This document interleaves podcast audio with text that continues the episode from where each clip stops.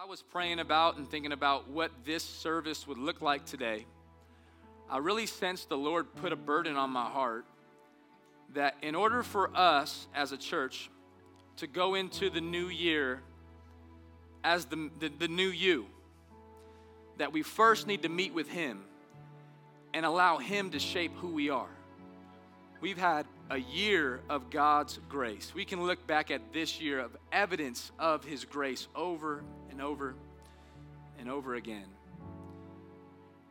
I thought that it would only be right that we chose today to, to reserve this entire service to the praise and worship and glory of Him.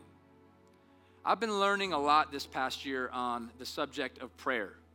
Uh, prayer has become a theme in my life that I feel like I was missing or I was just dabbling into or I wasn't giving the full treatment that I feel like the subject of prayer uh, deserves. One book that I read this year that really impacted me in a profound way is this little book on prayer, and that's, that's what it's called. It's a little book on prayer, which we all need in some way. And this tagline says, How praying together shapes the church. And why I found that to be powerful from John Onwuchekwa, he says that oftentimes when we think about the subject of prayer, it's always an individual thing. We think, okay, I, I need to pray and get alone by myself and go in my prayer closet and lift my heart to the Lord. Now, that's not wrong, but that's not the only way to pray. There's something special about praying together, about coming together to meet to have a meeting, and what's on the agenda? To pray. I've been learning about the power of the prayer meeting. John Onwuchekwa, in his book, he, he talks about the prayer meeting. He says it like this He says, Prayer is a collective exercise.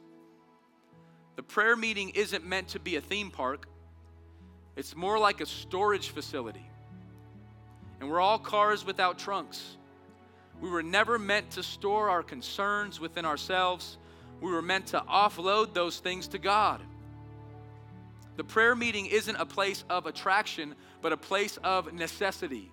It's a place where people come with burdens and they leave without them because they've been placed in God's hands. Amen? He says, Here we come together to lean on God with each other for the sake of each other. And then he asked this question that, cha- that challenged me. He said, Where's that p- place and that space in your church? Where's that space here at Walk Church? And I know for us, we have space on the first Wednesday of every month where we do a prayer meeting. But I must bring this report to you today that the prayer meeting at our church is the least attended thing that we do. We have a lot of events and a lot of cool things that we do at Walk Church, and Sunday is one of them. But the one with the least amount of momentum and the least amount of attendance I seem to have been is the prayer meeting. And I'm curious to know why that's the case because there's so much awesome stuff that happens in the prayer meeting. And so here's what I said if that's going to be the case, we're just going to bring it to you, all right? and we're going to make today a prayer meeting. And maybe you've been thinking, you know what, I don't know if I want to do that because maybe it's uncomfortable or you're not quite sure what a prayer meeting is like. And so today we'd like for you to experience what that looks like for us in our church author and pastor John Franklin says it like this when he describes a prayer meeting. He says, The greatest workings of God come by corporate prayer. Corporate meaning together, meaning one another. He doesn't say come by individual prayer, but by coming together for the purpose of prayer. He says, we will not see the power of God in sufficient measure to transform the world around us until we pray together, Walk Church family. God in His sovereignty has determined that something happens when we pray together that transcends praying separately. If we believe that to be true, and I think that there's truth to it, I think there's biblical truth to it, that what we're doing here today is special and powerful. I'll leave you just with one more quote. It comes from one of my heroes in the faith, Charles Spurgeon, the Prince of Preachers from London. He once said it like this in the 1800s. He said, The condition of the church may be very accurately gauged by its prayer meetings. So is the prayer meeting a graceometer, and from it we may judge of the amount of divine working among a people. If God be near a church, join me in saying that. Say, if God be near a church, it must pray. Come on, one more time. If God be near a church, it must pray. He goes on in his old English way. He says, If he be not there, one of thy first tokens of his absence will be a slothfulness in prayer. So begin to sense where's the Lord at? How come I don't sense his closeness? How come I don't sense his presence? How come I don't sense his nearness? He says, one of the evidence of his absence will be our prayer meeting, prayer life. And so I hope that I've convinced you just with a few quotes and from your own conviction that the subject of prayer is powerful and important. It's not because praying is powerful, but it's who we're praying to that is powerful. Jesus opens up in the Sermon on the Mount by teaching us how to pray. We find it in Matthew chapter 6. Jesus gives us some short instructions on what this time could look like. He says, When you're praying, do not use meaningless repetition as the Gentiles do for they suppose that they will be heard for their many words. So do not be like them, for your Father knows what you need before you ask Him. He says, Pray then in this way. This is when all of us should like really focus in, right? Jesus moves from telling us how to not pray. He says, Don't just be repetitive over and over again, over and over again, but actually be specific and be intentional in the content of your prayers. He says, Pray then in this way. He says, Our Father who is in heaven. He says, Hallowed be your name. Your kingdom come, your will be done on earth as it is in heaven. Give us this day our daily bread. Forgive us of our debts as we also have forgiven our debtors. And do not lead us into temptation, but deliver us from evil. This prayer for deliverance, this prayer of glory to God, this prayer that says, God, give us our daily bread, our daily need. And then Jesus concludes this prayer with this statement. And in some of our translations, you'll find it, in some of them, you won't.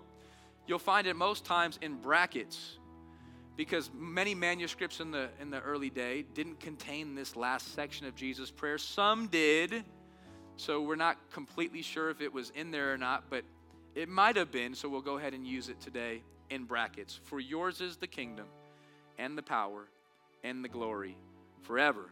Amen. Jesus teaches us this is how to pray, church.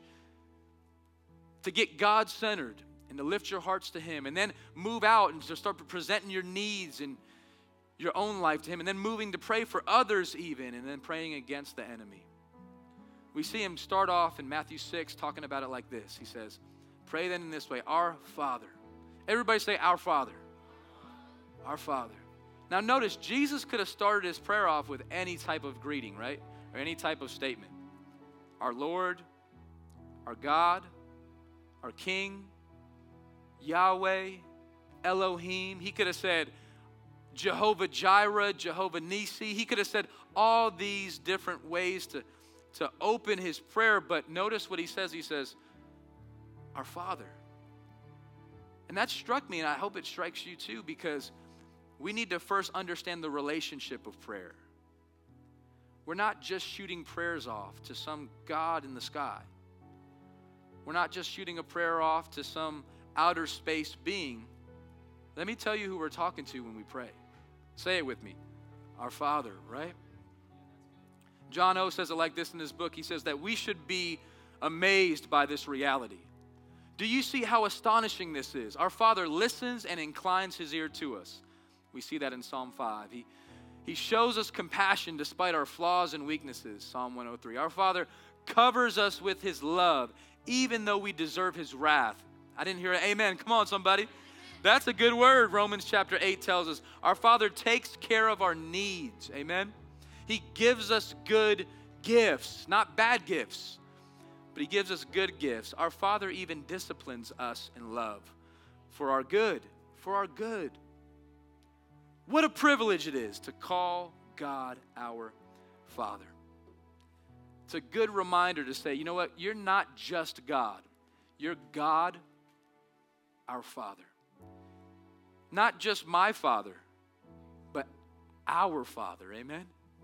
This is a collective prayer meeting prayer. Our Father. Who, where does he live? In heaven. Our Father who is in heaven. Now, this reminds me that we move from the goodness of God as our Father to the bigness of God who's in heaven.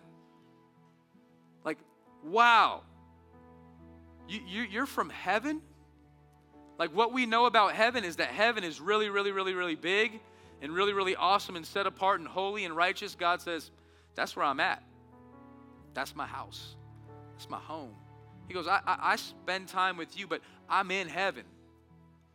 And that should remind me that God is the sovereign ruler and powerful being over all of us, that we should really bring our requests to our God who is in heaven. He says, Hallowed be your name. Hallowed meaning holy, set apart, in, its, in a class of its own. God is one of one. We're all in the, the, the, the hundreds and the thousands. God is a one of one God. He is, hallowed be his name. Holy, righteous, set me apart from anybody else and everybody else. Hallowed be my name, he says. So when we think about who we're approaching here today, think about this big God. And here's why I say that because sometimes we, we're tempted to think that our problems are too big for God, or our circumstances are too big for God, or like God's really big, but not enough to change me, not enough to take away my addiction, not enough to help bring to life a marriage, or to provide in ways that are maybe naturally impossible, but supernaturally possible for God.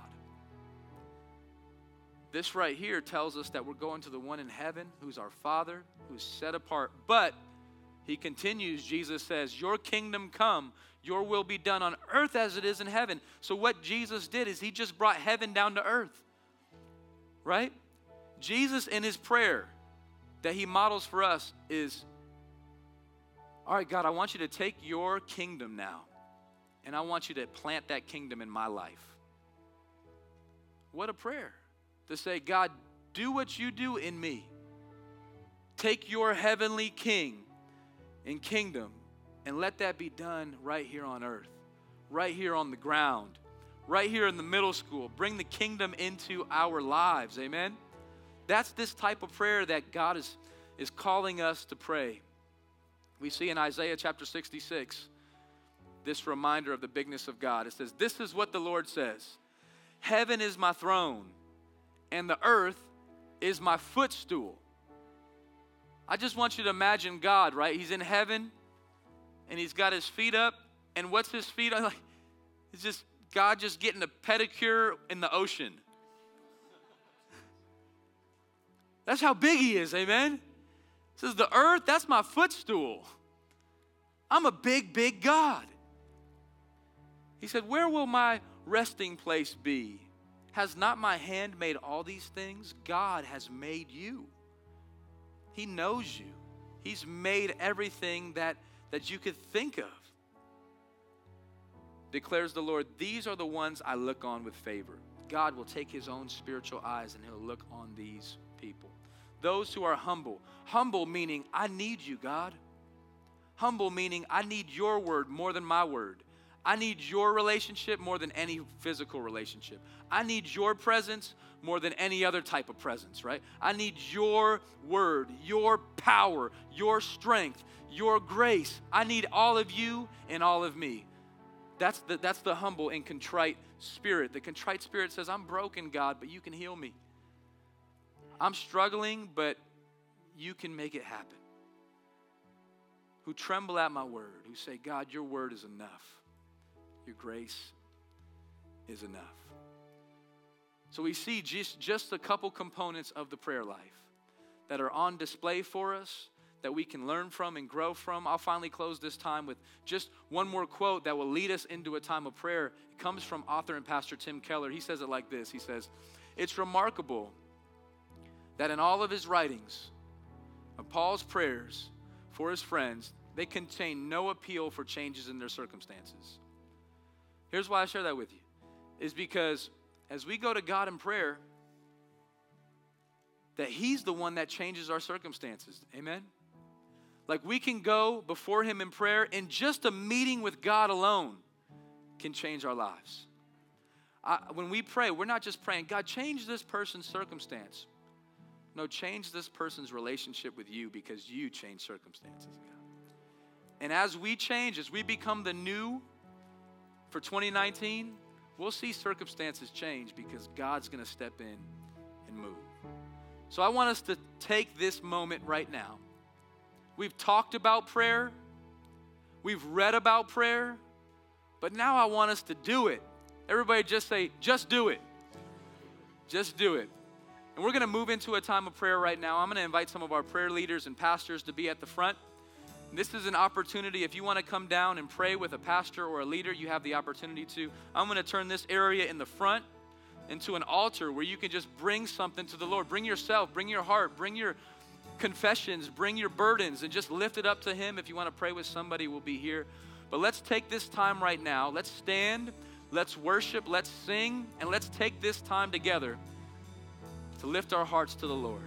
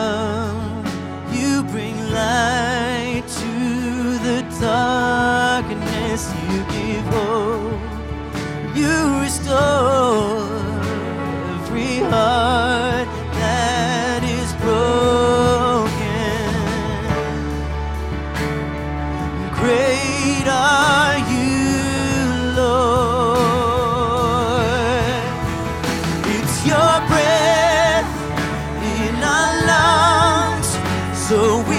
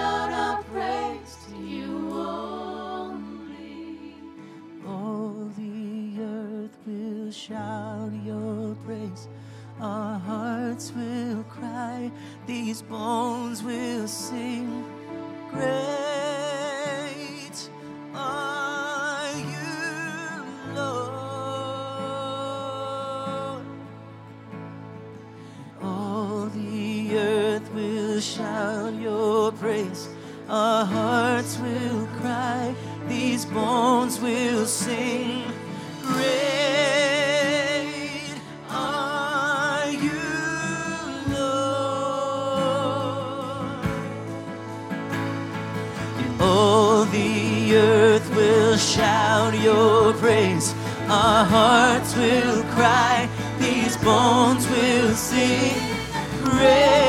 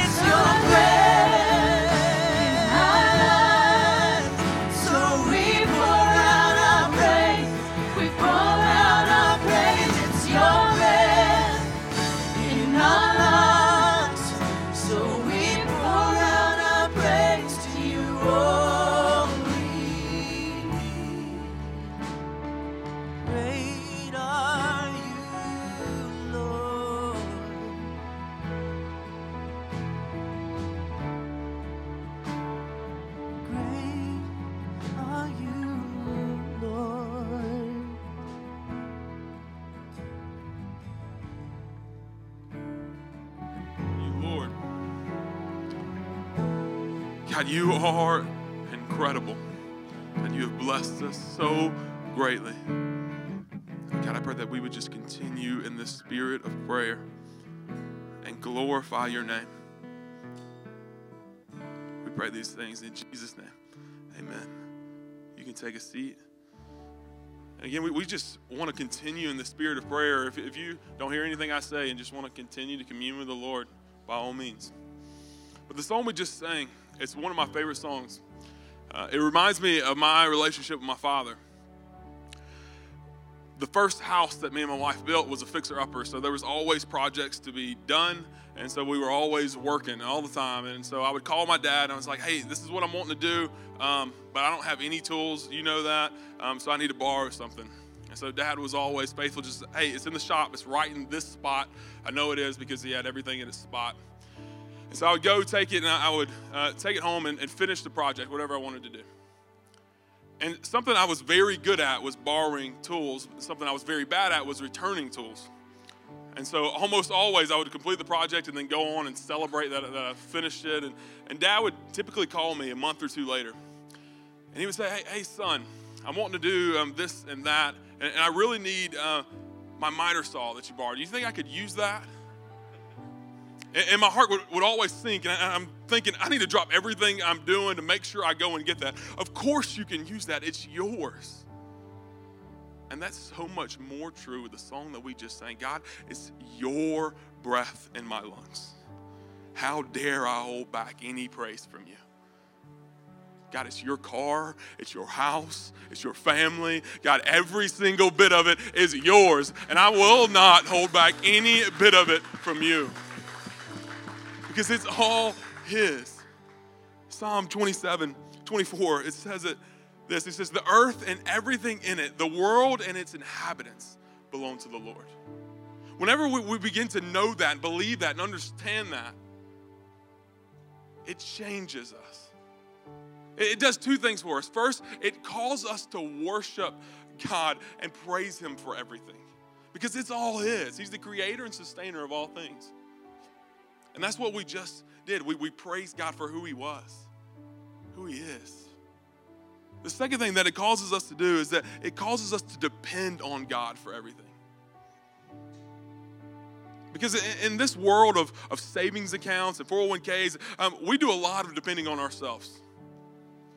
But the reality is, none of it's ours, it's all His. And so, whenever we begin to have a right view of God, that everything's His, it in turn gives us a right view of self. That we need God for everything, that we have to depend on Him for the very breath in our lungs. And so I want us to go into this next year um, saying, God, I pray that you would increase my dependence on you.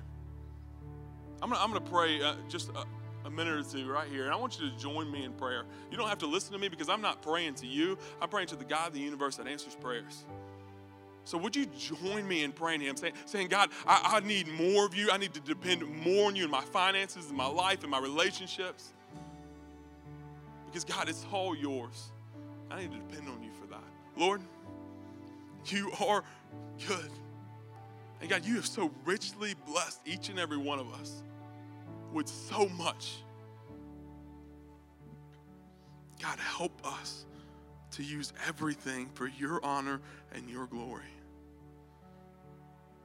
God, help, help me and everyone in this room to stop seeing um, things as, as, as our car or our house or, or our finances. God, it's yours.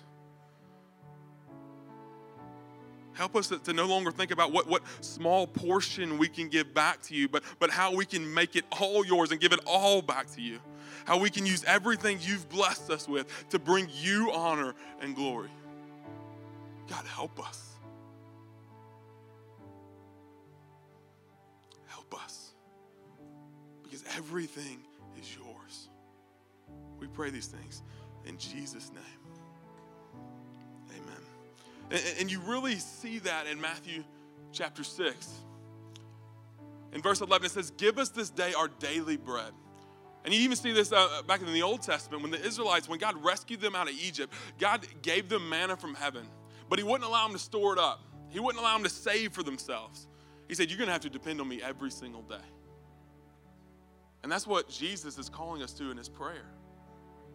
So we have to depend on God every day. The next verse, in verse 12, it says, And forgive us our debts as we have forgiven our debtors. Now, that's a, a bold claim because you're, you're claiming to God, hey, I'm forgiven all the people that sinned against me. Can you pray that this morning? When I, when I hear that phrase, it always uh, brings me to Matthew chapter 18, a story there. Um, it's called the, the Unforgiving Servant. What the story is, this master um, had a servant that owed him 10,000 talents. And so the master goes to the servant and says, Hey, I need you to pay up today. He says, You know what? I just need a couple of more days and, and I'll be able to get that to you. He says, I tell you what, I, am feeling gracious. I'm going to cancel your debt and you're free to go. So the servant uh, is, is thankful and then he leaves. And he sees another servant that actually owed him a hundred denarii. And he says to that servant, he says, Hey, I'm going to need you to pay me today. He said, I, I, can't pay you today. I need a few more days. He said, No, you're going to jail until you can pay me. And that's absolutely absurd.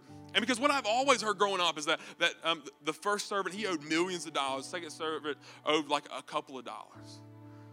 But the reality is even much greater than that. I, I want to show you a couple of things um, real quick is that one denarii one denarius was equivalent to one day's wage for a servant.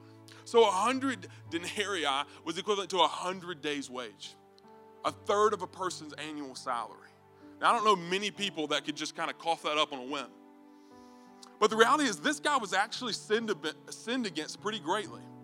I mean, if I loaned somebody half of my, I mean, a third of my salary and, and expected that back and didn't get it, that, that's being sinned, sinned against pretty greatly.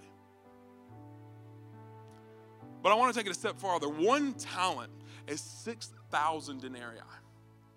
So 10,000 denarii, 10,000 talents is 60 million days' wage. Let me, let me put that in here 60 million days' wage. That's over 160,000 years. So when that first servant, he says, Hey, I just need a couple of more days and I'm gonna be able to pay this off. He couldn't have done it in a thousand more lifetimes. That's how large the debt was. So, so the, even though he was sinned against greatly, it paled in comparison to what he was forgiven. And that is so much more true with us and our Heavenly Father. He has forgiven each and every one of you greatly. And He calls us to forgiveness. So, who is it in your life that you're harboring bitterness against? That, maybe even when you hear your name, you even just wish a little bit of misfortune on them. It upsets you when you hear that they've done good.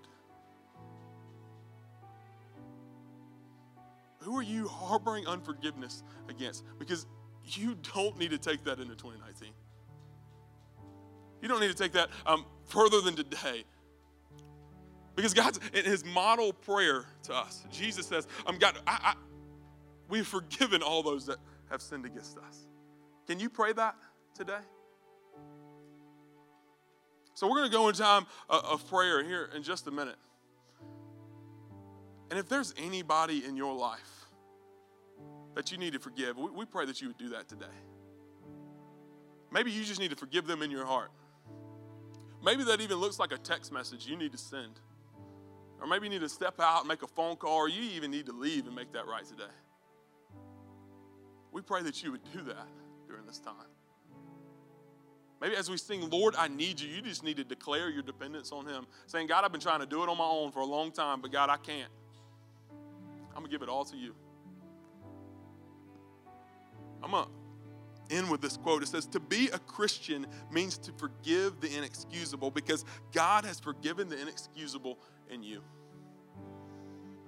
I'm going to pray for us, and then we're going to enter a time of just worship and prayer. So you respond to the Lord in whichever way you see fit.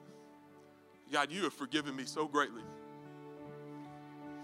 God, I've sinned against you this morning. And God, your, your mercies are new every day. God, I pray that you would forgive me for laziness. God, for, for lustful thoughts, for, for not serving and loving my wife well. God, I pray that you would forgive me for, for anyone in my life that I have any forgive, unforgiveness towards. God, I pray that, that you would not allow anyone in this room to sleep if they haven't forgiven someone. God, I pray that, that, that you would set people free this morning, that you would allow them to forgive the, the absentee father, Lord, the, the ex spouse, or the estranged child, or the, the terrible boss. God, I pray that, that you would allow forgiveness to reign in this place this morning. Because, God, we need you. Every hour, we need you and we love you. We pray these things in Jesus' name.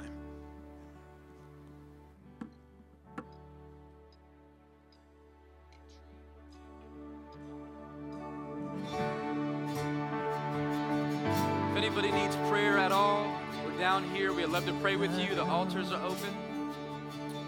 Let's respond to God.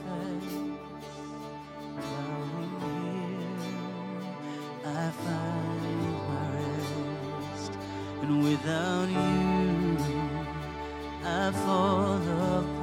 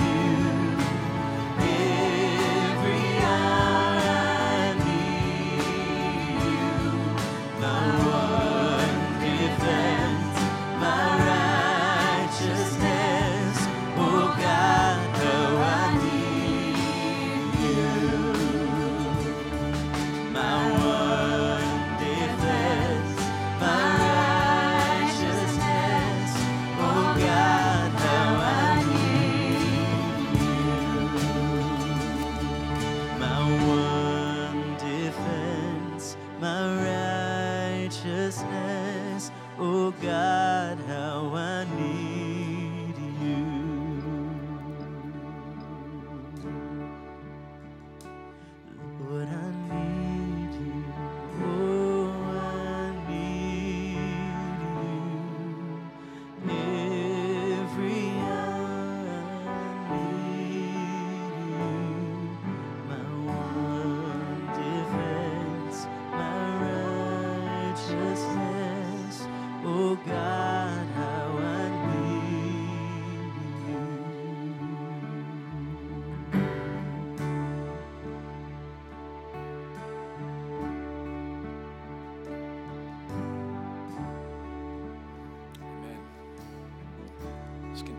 moment of worship.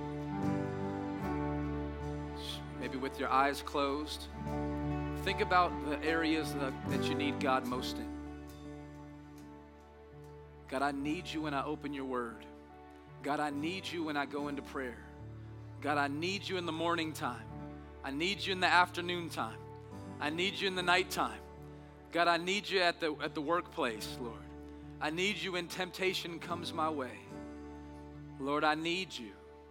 And just hear God's response this morning. You have me. That God is saying, You have me. You have access to me through Jesus. Amen. Amen. You may be seated. Lord, we do need you. When we pray, we're simply saying, God, I need you. When Jesus said, when you pray, say, Our Father in heaven, you're holy. That's saying, I need you. I, I recognize who you are and who I'm not. I need you. When we pray, we're saying, God, I need you. That's humility. When we don't pray, it often comes from pride. That's the case in my own life. I'll tell you about that in a minute. Uh, during the first service, I started out by taking a minute to acknowledge our pastor, Pastor Hayden, and how God has used him in my life and in the life of Walk Church in each of our lives. Pastor uh, told us a few minutes ago when we greeted each other, pick a highlight from 2018 and, and share it with each other. And the first thing that came to my mind was what God has done in my life this year through Pastor Hayden and through Walk Church. That's what came into my mind. Amen. Thank you, Lord. I truly thank God for your life. This year, I've, I've got a chance to know you better and to see your walk with God and to know it's authentic, it's real, it's transparent. And I've appreciated that, and it has helped me grow. So thank you. Amen. Amen. On Christmas morning, three of my grandkids came downstairs with matching t shirts on, and it said, I'm in it for the presents. And so I saw something different. I, and I said to them right away, You mean presence or presents? You know, P R E C E N. And, and so they were like, Huh?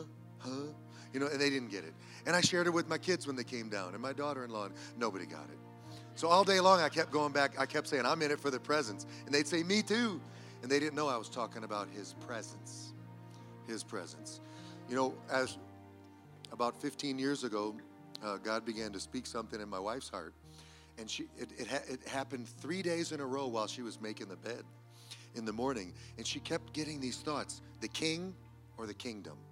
And she came and shared it with me, and then the next day and the third day. After the third day, she said, I know what it is. God is speaking to me. Are you in it for what you can get from the kingdom, or are you in it for me, the king? See, the king or the kingdom, the presence or the presence. Hey, I'm in it for the presence. Pastor Hayden said something this morning. He said that he, he is praying that we would increase in God's presence in 2019. That's my prayer today. In 2010, I was in a remote village in Africa. No electricity, no running water, no internet, no cell phone service. I was with my dear friend Joseph O'Day. I call him Little Joseph. One of our dear sons of the church asked me afterwards, How old is little Joseph? And I said, Oh, he was about 27. He said, Oh, I thought he was like six. No, he, Joseph O'Day was about 27. I had seen him come to the Lord and seen him grow. We were serving together in a remote area, actually working with two communities, watching two churches be raised up. And I fell really sick, sickest I've ever been in my life. I was misdiagnosed. It took about a week to find out that I had typhoid. Now, typhoid is very treatable the, today, but because it went on so long, oh, I was sick. I was deathly sick. Sickest I've ever been in my life. Was losing my vision, my hearing. I couldn't walk. I was literally bedridden, crawling to the bathroom. And so uh, I think it was the fifth or sixth night, Joseph was praying over me in the night and weeping over me, literally crying. His tears were falling on my chest. And I, I remember being so touched, thinking, He really loves me. I mean, like his love for me is genuine. He was truly crying out to God, unadulterated prayers, just like calling God to account, saying, God, this is my dad. In Africa, it's, a, it's contextual. Because I was his spiritual father, he called me daddy and because I was like a father to him. So, because we're all related, we're all family. I, I wish we would get more of that here in our culture. And so he was saying, This is my daddy. We got work to do. He can't go. And then he said, What about mom? Meaning my wife, his spiritual mother. What about mommy? She needs daddy. So you got to heal him. This is Joseph praying and praying. And all of a sudden, boom, boom, boom, middle of the night, one or two in the morning, there's a knock at the door. Even me, I jump up. I'm like, Whoa, whoa. And Joseph says, Who is that? We hear a voice it's me joseph. This is big joseph. He's in his late 60s big joseph little joseph cracks the door and joseph says where's dad? I need to pray for him. We need to pray for him. And he, and he begins to tell joseph little joseph god woke me up in a dream and showed me daddy in bed and said this is spiritual warfare. We need to pray and they started praying over me crying over me. It, it literally broke my heart to see two brothers in the Lord crying out to God on my behalf. And after some hours, the sun rose. And while the sun rose, my, all my faculties came back. And I got up from bed, took food, and in an hour I was on the, on the site. Amen. Healed me like that. I was on the site with the rest of the community, working with local materials, erecting a church building within hours. Only God could do it. It's amazing when you get to a place where you realize all you got is God. You realize all you need is God. But you know, we came home 12 hours later, and Big Joseph was still sitting outside our door. And I, I- I said, Joseph, what's wrong? Why are you here? He said, I'm waiting for you, Dad. "Uh, Why? He said, I said, Have you eaten? He said, No, I'm fasting for you. I'm praying for you. Again, I was so humbled. And then I said, Okay, Joseph, what's on your heart? He said, Daddy, God told me to tell you, you don't pray enough. You need to become a man of prayer. And it was true. He was right. Today, still, my biggest problem is I don't pray enough. And, and if I'm honest, it's pride. Maybe I think that I've, you know, I'm doing better now. I don't drink or smoke or, you know, I don't cuss like I used to. I don't steal. I don't, you know, I don't lie. I don't do all that stuff anymore. I go to church every week. I read my Bible. You see, like, I do all that. I was in the mission field in a remote area. God was doing amazing things, and I had a problem. I didn't pray enough. God had to, God had to use someone else to tell me and show me through, through this illness, you need to become a man of prayer. So I can really work and you can really be in on it. Still to this day, it's my greatest need. The scripture tells us we should pray without ceasing. What does that mean? It just means include God in everything, in every area, in every relationship, in every thought process, in every decision. Just like Moses, God told Moses, I'm sending you out. And Moses said, Lord, if you don't go with us, I don't want to go. Don't send me. All he was saying was, I don't want to make a move without you, God. If you're in it, I'm going. If you ain't with me, I ain't moving. I just want to be with you, God. These days I've been doing some things while the while the family's in town, and my grandkids keep saying, Grandpa, don't go. Stay home or take me with you. I just want to be with you. Isn't that isn't that healthy prayer? God, I just want to be with you. I want what you want, right? Your kingdom come, your will be done. The disciples could have asked Jesus to teach them anything. Any, you could, could you teach us how to do those miracles? Could you teach us how to heal people, feed people, heal the blind? Could you teach us? But they said, Lord, please teach us to pray. They knew Jesus had an intimacy with the Father that they didn't have. Intimacy. My wife always says, into me, see? Intimacy. Prayer is just communicating with God. You know, I have a, a dear brother in Africa came to the Lord, and his first prayer was, I'll, I'll leave a couple of the words out. It was just raw, but it was beautiful.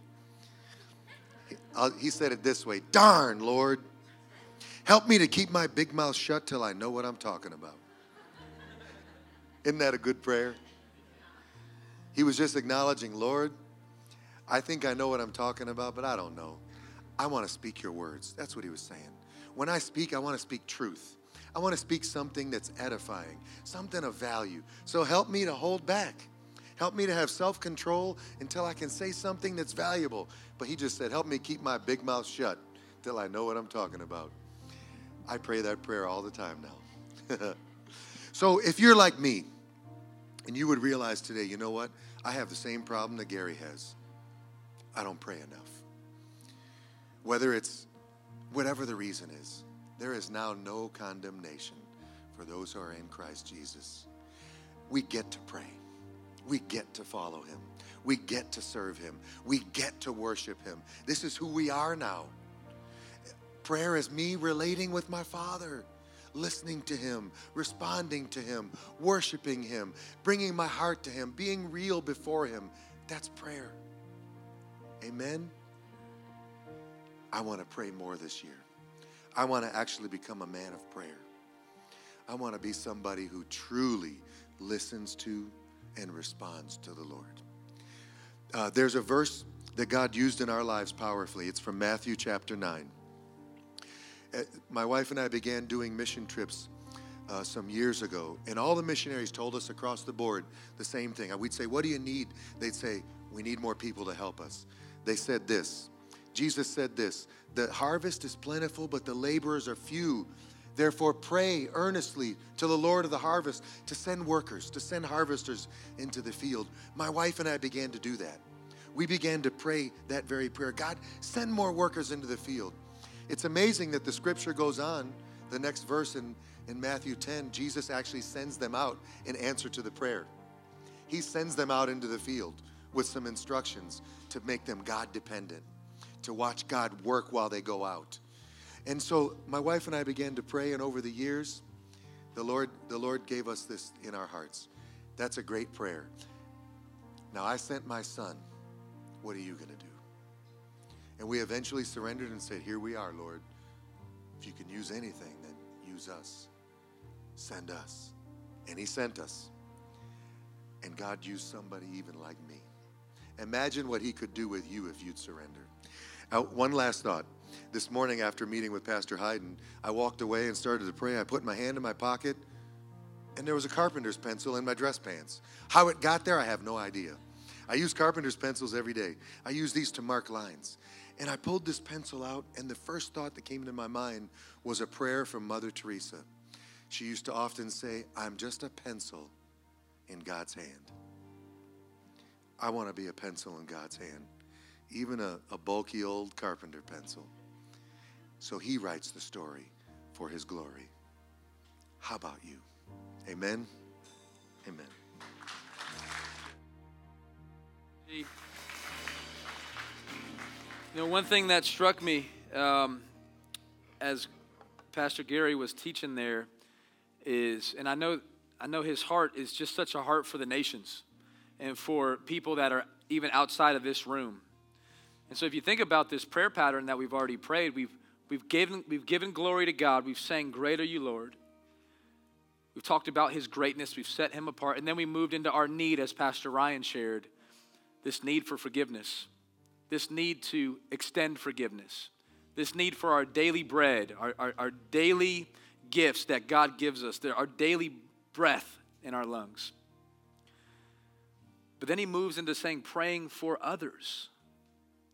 Praying for others to receive forgiveness, praying for others to experience grace, praying for others to be protected from the evil one. And I want us to go into a time of prayer right now, and, and we'll get ready to close this time of prayer here. And I want us to just set our hearts on praying for others too, praying for the nations. I know Pastor Gary's planted churches in Africa and all around the globe there, our partnerships all around the nations as well. We just want to pray for something, for a, God, our, our Father, who's bigger than us. It's bigger than just this room. Our city, the 90 plus percent of people that don't go to church, that maybe that it would be this year that they say, I'm going to check out that church. That church that meets at the school, I'm going there in 2019. And you know why? It's because we prayed for that to happen. That God just began to spark a movement, a revival. I'm going to I'm going to demonstrate some of my prayers this morning over to this side of the room. There's just too many open chairs here, and I want to see them filled. Amen? Right? And I want to see people start sitting in those chairs and start to discover the gospel and discover their purpose and say, you know what, I need God. So we'll close this time with a time of prayer and a time of worship. I'm going to pray, and then we'll allow our worship team to lead us into one more song of praise and let, and let that time to be one more moment of singing to God. But also, if you need to come down and pray with a pastor or a leader, feel free to do just that. Um, if you want to just come to the altar, it's open for you to lift your heart to the Lord. So I'm going to pray, and our worship team will take it from there, and we'll close this time out by doing what we're talking about here today. For yours is the kingdom. God, yours is the glory forever and ever and ever.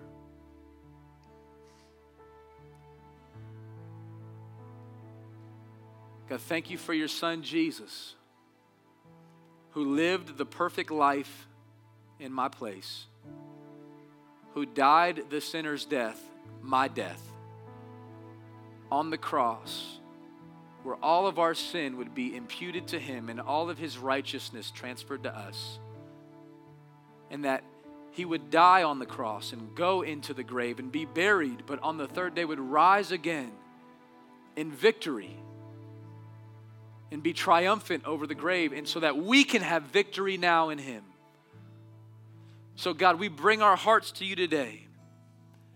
And we want to sing to you and we want to make the worship about you, God. This isn't a performance, this isn't karaoke. This isn't wasting time here singing songs on a screen, but God, may our hearts be worship. May our songs be prayers. May our lives be a big prayer, God, that's communicating to you, God, up and out and in.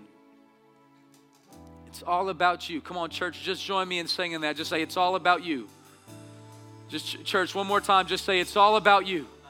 It's all about you, Jesus. It's all about you, Jesus. Forgive us when we've made it about us. God, forget it. Forgive us when we've made it about us. We're all humble servants at the foot of the cross. And our declaration today on this last weekend of 2018 is it's all about you, Jesus. Don't allow our pride to get in the way of saying it's all about you. If you need to come down and pray with somebody, take this time to do it. If you want to stand and sing, feel free to stand. If you want to uh, get on your knees, if you want to if you want to if you want to just lay completely on the ground before God in prayer and just whatever you however you want to respond, respond to the Lord as he leads you right now as we sing this song together. We're down here and we want you to pray and trust God with your heart in this time. In Jesus name. Amen.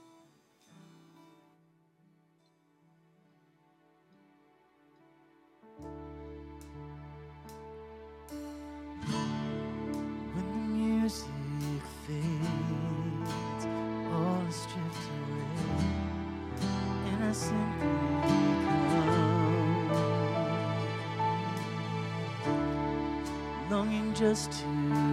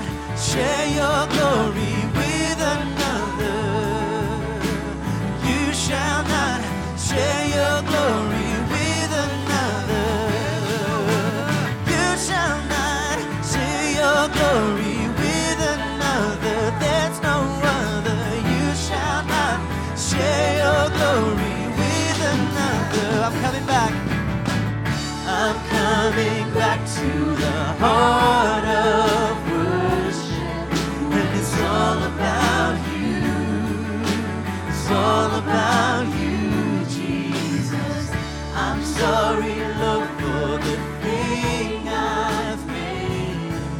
When it's all about you. It's all about you, Jesus. One more time. I'm coming back. Lift that up, church. Come back to that heart of worship, this prayer about you. It is all about you, Father. It's all about, it's all about you, Jesus.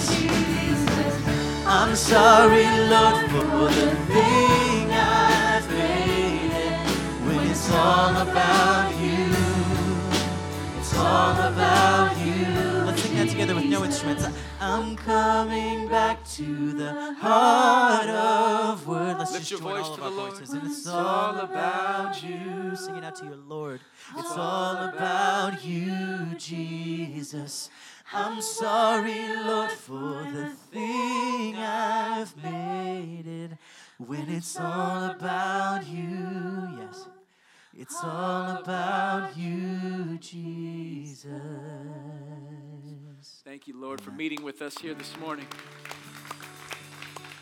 I feel like I know you better because of this morning, God. I feel like I'm closer to you right in this moment because we took time today to lift our hearts to you and to declare it's all about you.